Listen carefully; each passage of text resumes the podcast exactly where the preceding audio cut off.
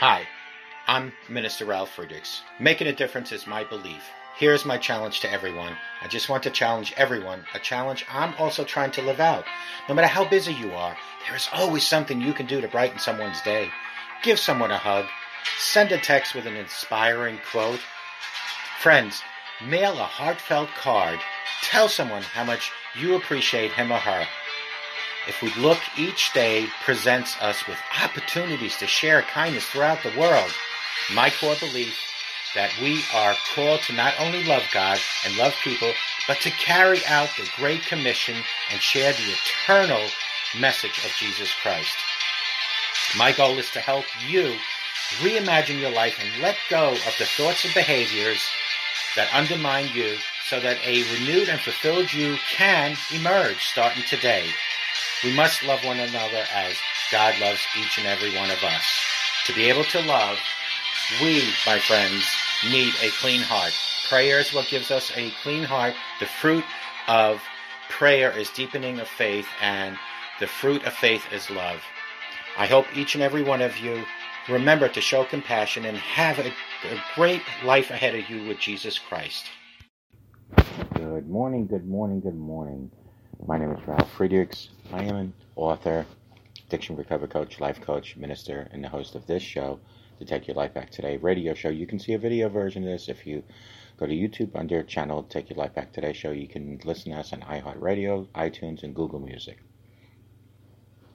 Friends, one morning I was getting ready to minister, and I was struggling because I knew that morning's message was intense.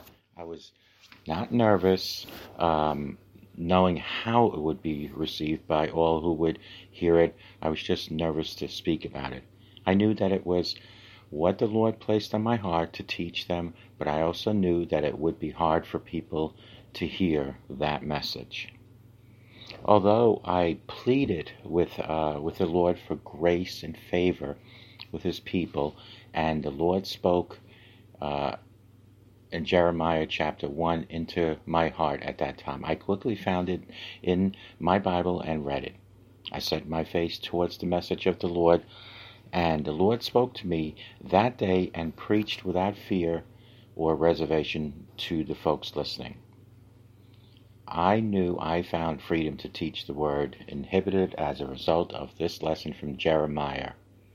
Those listening to me who chose to plant the seed that was spoken and sown, uh, as difficult as it might have been, also experienced freedom through my message. That sermon yielded fruit among those who heard it because of the obedience to what the Lord told me to do. This lesson from Jeremiah was a turning point in my life personally.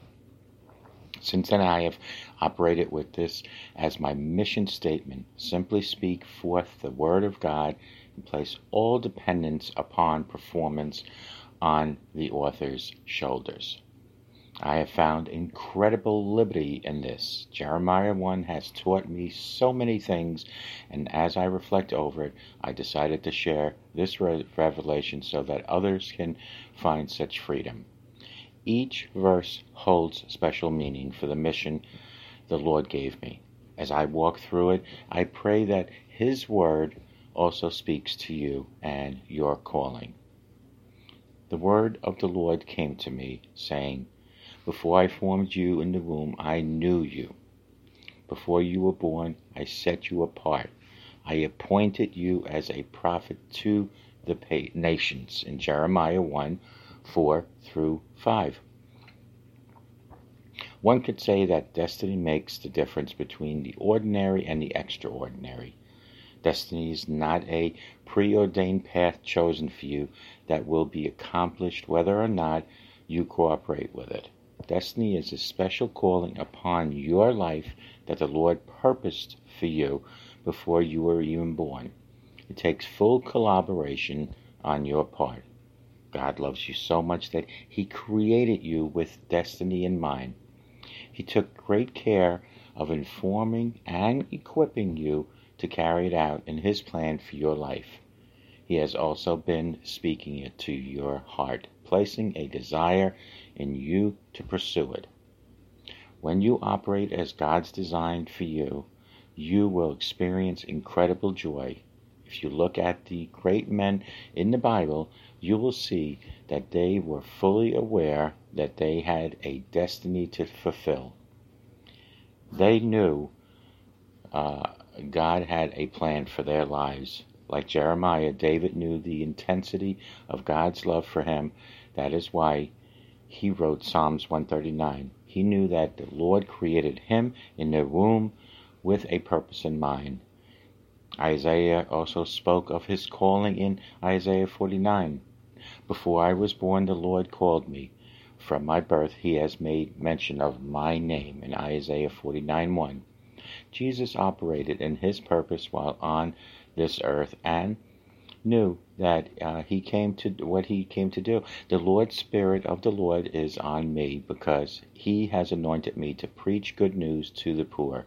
He has sent me to proclaim freedom for the prisoners and a recovery of sight for the blind, to release the oppressed, to proclaim the year of the Lord's favor and you can find that in Luke, uh, I believe it's 4 18 through 19.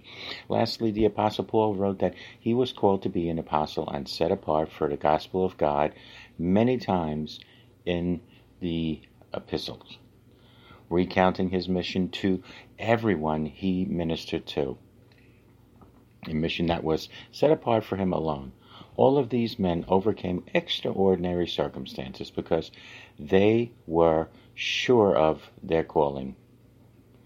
They had a destiny they knew God loved and chose them for a specific purpose. The end result, the world was blessed when the Lord spoke. This to to me, that particular Sunday morning for ministry, I knew that I had been set apart to teach the Word of God without fear. I knew the Lord loved me and delighted in seeing me operate in His way. He has called me to be a, uh, a minister to his beloved folks, speaking forth the word in love, but also in fullness with no apologies. I took great comfort in knowing that this was what I was supposed to do when I started ministering. Simply put, seek the Lord, teach the word, and watch the seeds harvest. Call me at 844-405-HELP. You and I, we can help each other take our lives back. Be good to yourselves and always be good to each other. Remember, a simple smile to anyone can change their life and make a difference in your life. And remember that God truly loves you.